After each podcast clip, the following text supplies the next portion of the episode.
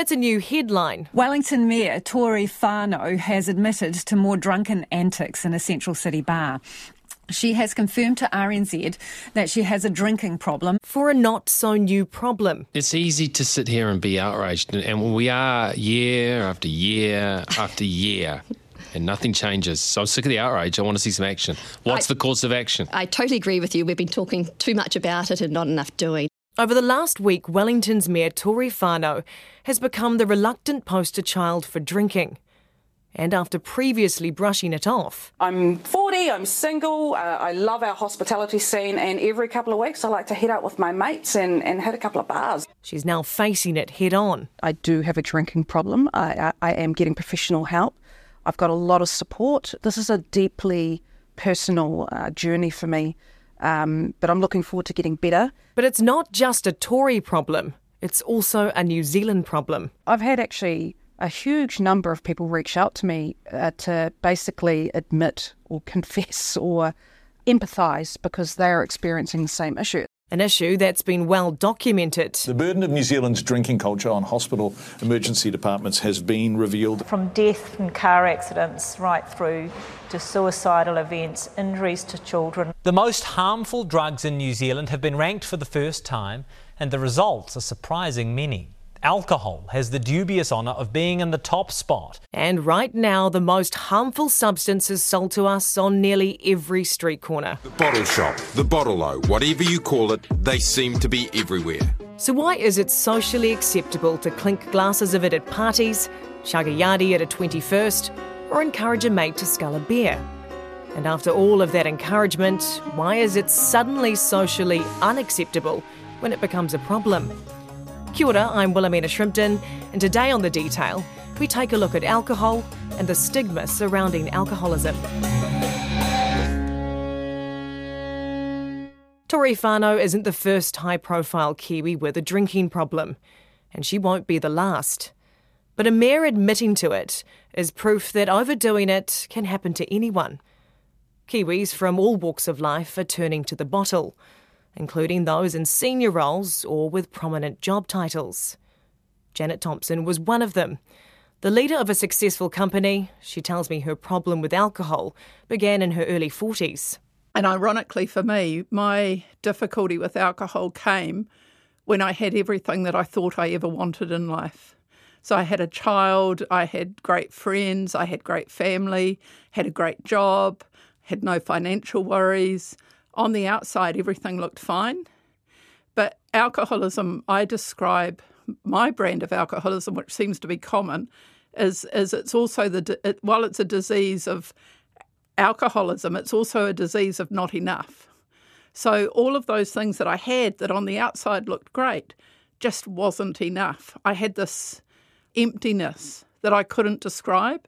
And I felt guilty because I had the emptiness, because there was no reason for it. So what happened for me is the one or two glasses started to become bottles. And I, I kept changing the goalposts. So, you know, I remember saying to myself, if I ever have more than a bottle of wine a night, I'll know there's a problem and I'll stop. And then I'd have a bottle of wine and I'd think, oh, well, actually, that, that didn't really touch the sides and it didn't really affect me. When I get to one and a half bottles of wine a night, I know it's a problem and I'll stop. So I kept changing the goalpost, and I, I and I and I kept on justifying um, the amount I was drinking because I was in a stressful job. I I, I could justify the amount I was drinking, but it, it, it wasn't normal. So you know, alcohol sort of became all consuming, and and and for me at the start, alcohol wasn't the problem; it was the solution. It's interesting what you were saying about it being the solution to the problem. And you were in quite a high powered job, weren't you? Yes, I was. I was the CEO of a company. Which is a huge amount of pressure, right? So you're there, I think there's this mentality of it's been a hard day at work.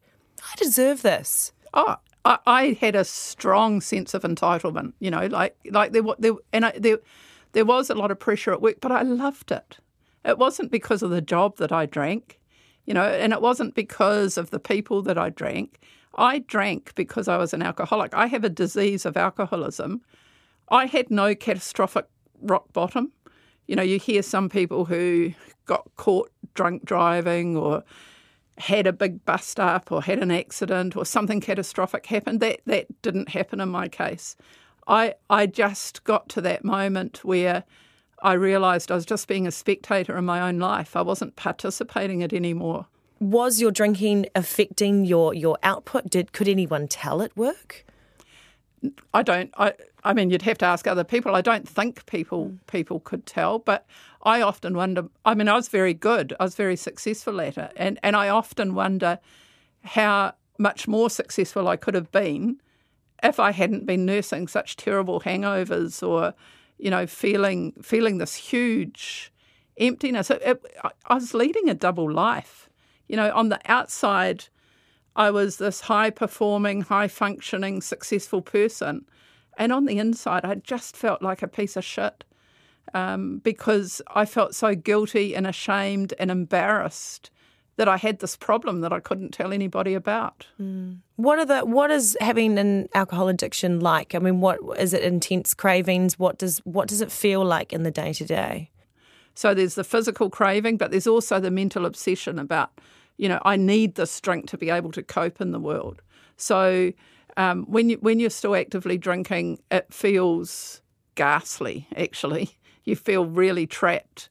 And in my experience, um, alcoholics in high profile roles are, are great people at juggling their two lives because they are leading two lives. Um, unfortunately, it's not very sustainable, and something's going to have to give. Mm-hmm. You know, and and and hopefully, it's not something too catastrophic for the for the person. I want to talk about the, the notion of the, the functioning alcoholic because that was something that you said before. You said that you were high functioning. But I feel like that that term is is slightly problematic because while you might be functioning in one aspect of your life, are there other aspects that are suffering because you are trying to juggle or, or hide this addiction? Well, it's exhausting. So so in time something's going to have to give. Because what I know about alcoholism is it's progressive. So by doing nothing or trying harder, it's not going to get better. So while you're managing to juggle things at the moment and things are kind of manageable, and uh, you know that you feel like the only person you're hurting is yourself. You know you're trying really hard, and it and it is exhausting, and it's confusing, and it's baffling. But it's but it's just with you. You know you're able to talk a good game, you're able to walk a good game, and you're able to put it out there that things are fine.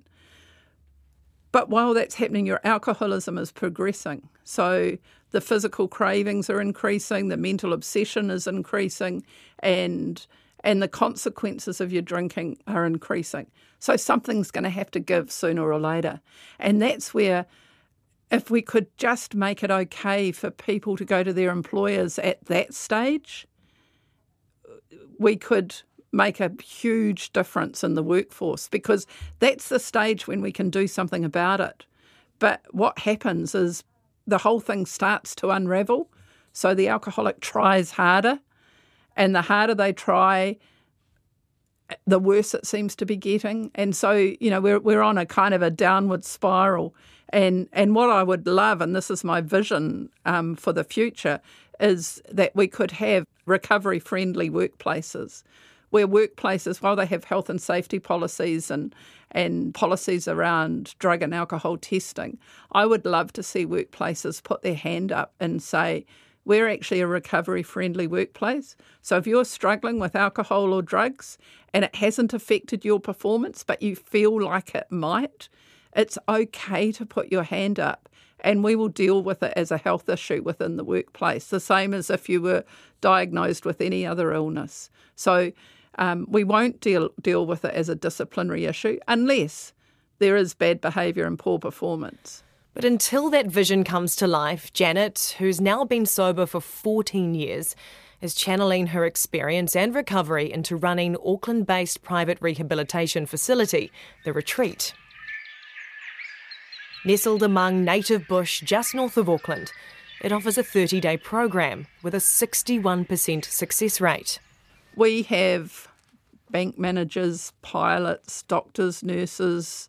We have very high profile, very successful people come in and use that 30 days to just invest in themselves and find that there is a way to move forward.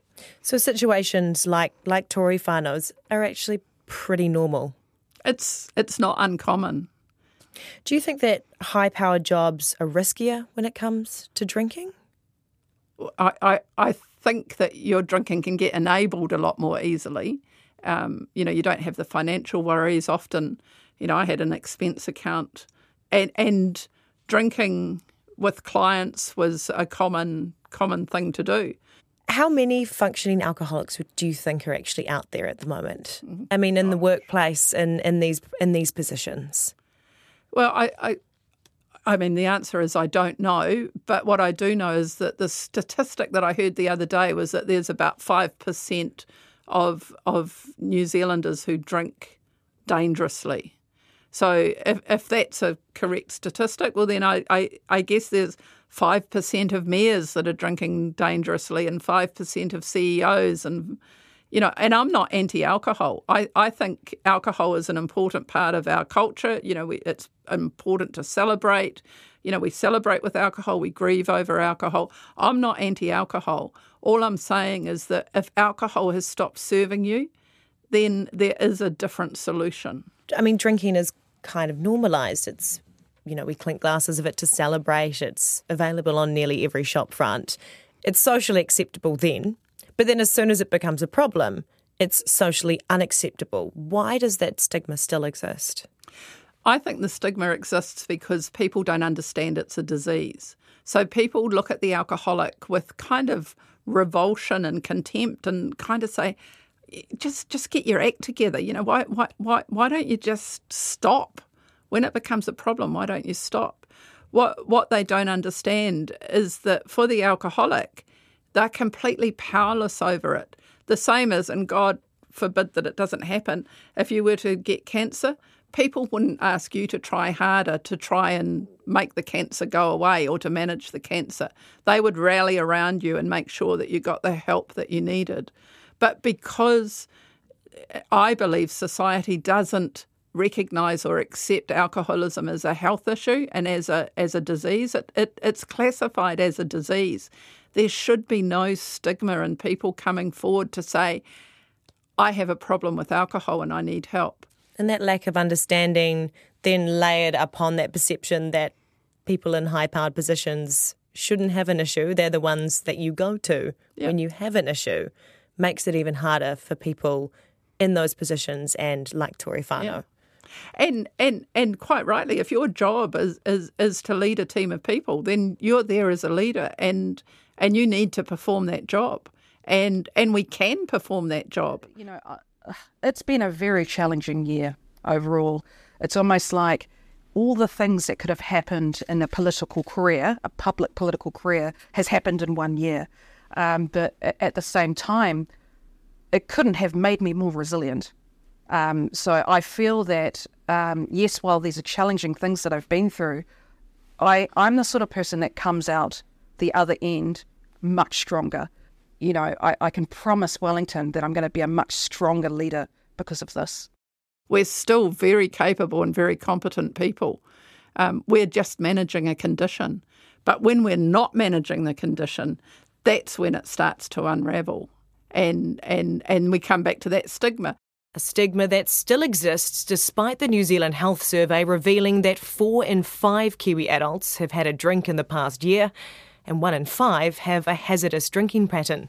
And it's a stigma that still exists despite alcohol being everywhere. And songs like this classic Kiwi anthem from the Dudes.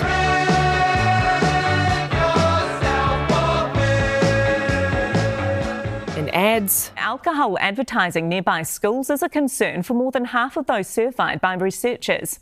Children from lower decile schools are more likely to be exposed to alcohol marketing. And at sports clubs. Alcohol Health Watch Executive Director Andrew Galloway says booze is deeply ingrained in New Zealand's culture. So, what are we doing to protect Kiwis, and particularly those prone to addiction? The Sale and Supply of Alcohol Act 2012 was introduced as a tool to ensure safe and responsible sale, supply, and consumption. But Andrew tells me it's fast becoming out of date. He also says alcohol policy has become a tough balancing act between the positive outcomes for our economy and the negative outcomes for our health. First off, I'll say that alcohol does provide a huge source of employment and you know, there are some positives. People like it. Over 80% of New Zealanders drink. It is something we associate with celebrating, it's something we associate with being together. However, it is New Zealand's most harmful drug. Um, it is alcohol consumption is a component cause for over 200 diseases and injury conditions. Um, and in 2007, it was estimated 800 deaths uh, could be attributed to alcohol. So, you know, it's a, it's a big cost to society. How did our culture get to this point? A researcher once said everywhere Captain Cook landed um, has a very similar drinking culture. Four glasses of wine with dinner in America, you're an alcoholic. Four glasses of wine with dinner in Britain, you're the designated driver. So I think we've inherited, in some ways, some of the drinking culture right from the beginning of, of colonisation. It continues um, because it's quite permissively regulated. And being New Zealand's most harmful drug, if we were to introduce it now, we'd probably have uh, quite a different legal framework around it, given how much harm it causes. And the harm that it causes isn't felt just by um, the drinker, it's felt by people around them and, and wider community. It's interesting what you say about had we introduced it now, that it probably wouldn't be um, dealt with or be so ingrained in the culture like it is. Mm. Is it almost as if the horse has already bolted? We kind of just let it get out of hand and we're trying to claw things back, but also it's hard to because there is that advertising everywhere and there's sponsorship. I worked very closely with the Sale of Liquor Act 1989, which had very few ways to stop a bottle store. We were promised in 2012 with the Alcohol Harm Reform Bill and the Sale and Supply of Alcohol Act that followed, licences would be harder to get and easier to lose. And that hasn't prove, proven to be the case. Um, government, when they looked at the Law Commission review in 2011, um, didn't move on the big ticket items price, availability, and marketing, advertising, sponsorship. So, you know, I think it's it's one of those things where I think we just need to stop and look at the, the total sum cost of alcohol and what we can do. And what we can do it isn't actually too complicated. It's not unachievable. We wouldn't be world leading. Uh, we'd be following other countries and, and their successful efforts um, in some respects. In terms of the, the level of support that's available for people, where how are we tracking with that? Because I feel like there's a stigma surrounding it. It takes a lot for someone to admit that they have a, a problem or put their hand up and say that they need help. But in terms of the support that's available to them, when they do do that, what's there? Um, you might have seen Deb Fraser, the co-chair of um, the National Centre of Addiction Treatment, on on um, TV on the weekend talking about addiction services being underfunded, and I can only agree. It's very clear that the addiction sector has been under-resourced for a very long time and needs to be resourced properly. I'm not an addiction service. Alcohol Health Watch is not as um, on its own, but certainly we work closely with them, and, and we would very much echo those those concerns. Um, health seeking behaviour generally, not everyone needs treatment. Not everyone needs intensive residential care or um, even face to face treatment. There's screening and brief intervention, which is most evidence based successfully in a health setting, delivered by a health practitioner, a doctor, um, or a, a, health worker. It's very, very cost effective. Um, and brief intervention is, is and screening is just asking people how much they drink, what are the harms that they might have felt over the, the period, and then gives them some advice on what the current low risk drinking guidelines are. So it's it's where we would like to see the energy put, as well as obviously funding treatment at the pointy end where it's needed. Um, putting in some of those measures, um, hopefully towards the top of the cliff, is, is a better strategy as well. If we do nothing, what does that look like? If we don't change, we'll remain consistent. Um, if not, the, the harms will increase and the costs will only ever go up. Um, but I think we'd be really keen to support a, a, review of the legal framework again. It's been over 10 years. Um, since then, we've had a rapid growth. You know, COVID has seen a, a change in a whole lot of behaviours, more people working from home. But we also saw in the alcohol space, quite concerningly, a massive growth in rapid delivery. So the Uber Uber Eats, yeah. the the contactless delivery yeah. services, which makes it easy. It's, it's a tool for people who need to access it. Yep, yeah, want to access it. It's a really good service. I've, I've as a um, person who who survived in Auckland uh, lockdown for, for months and months, used delivery services, not for alcohol, mind you, but I could have, and it was there, and it's convenient. So we're not saying it can't happen. It's just something that isn't regulated well. Um, the consumption in the home is associated with increased harm, and home delivery is associated with heavier drinking and increased drinking sessions. And it stands to reason, to common sense, if, if you're sitting around with a mate and you've polished off your allotment of alcohol that you've purchased, but you still want more, it you know will extend that drinking occasion if it's available. Um, overseas, we've seen very like uh, jurisdictions uh, to ours, such as Western Australia and, and other states in Australia, regulate it. New Zealand has really very few requirements, and concerningly, um, you can get alcohol delivered outside the national trading hours, default trading hours, in, in the Sale and Supply of Alcohol Act, which kind of reduces the impact, doesn't it, of a, uh, a local alcohol policy, or even having a closing hour if you can get it delivered in 15 minutes um, after the the bars close. So while our behaviours have changed, actually our laws aren't keeping up with them, and it's our behaviours are making it easier to to access this particular, you know, drug essentially, or the most harmful substance, but our laws aren't keeping up and, and aren't playing the best gatekeeper that they could. No, they're not. Um, and I'm again, um, we're, we're not talking about banning alcohol. We, we realise alcohol is a positive feature in, in many people's um, experience. Uh, but no, you, are quite right. Our, our laws haven't kept up, and, and it's scary because it was only 2012. It's not a long time to have a piece of ledge that is suddenly out of date. But I think this um, also demonstrates how quick the industry can move, and um, we, we need to keep keep up with the times. That's it for today. I'm Wilhelmina Shrimpton. The detail is supported by the Public Interest Journalism Fund. This episode was engineered by Jeremy Ansell and produced by Alexia Russell. Thanks to Janet Thompson and Andrew Galloway. Mā te wā.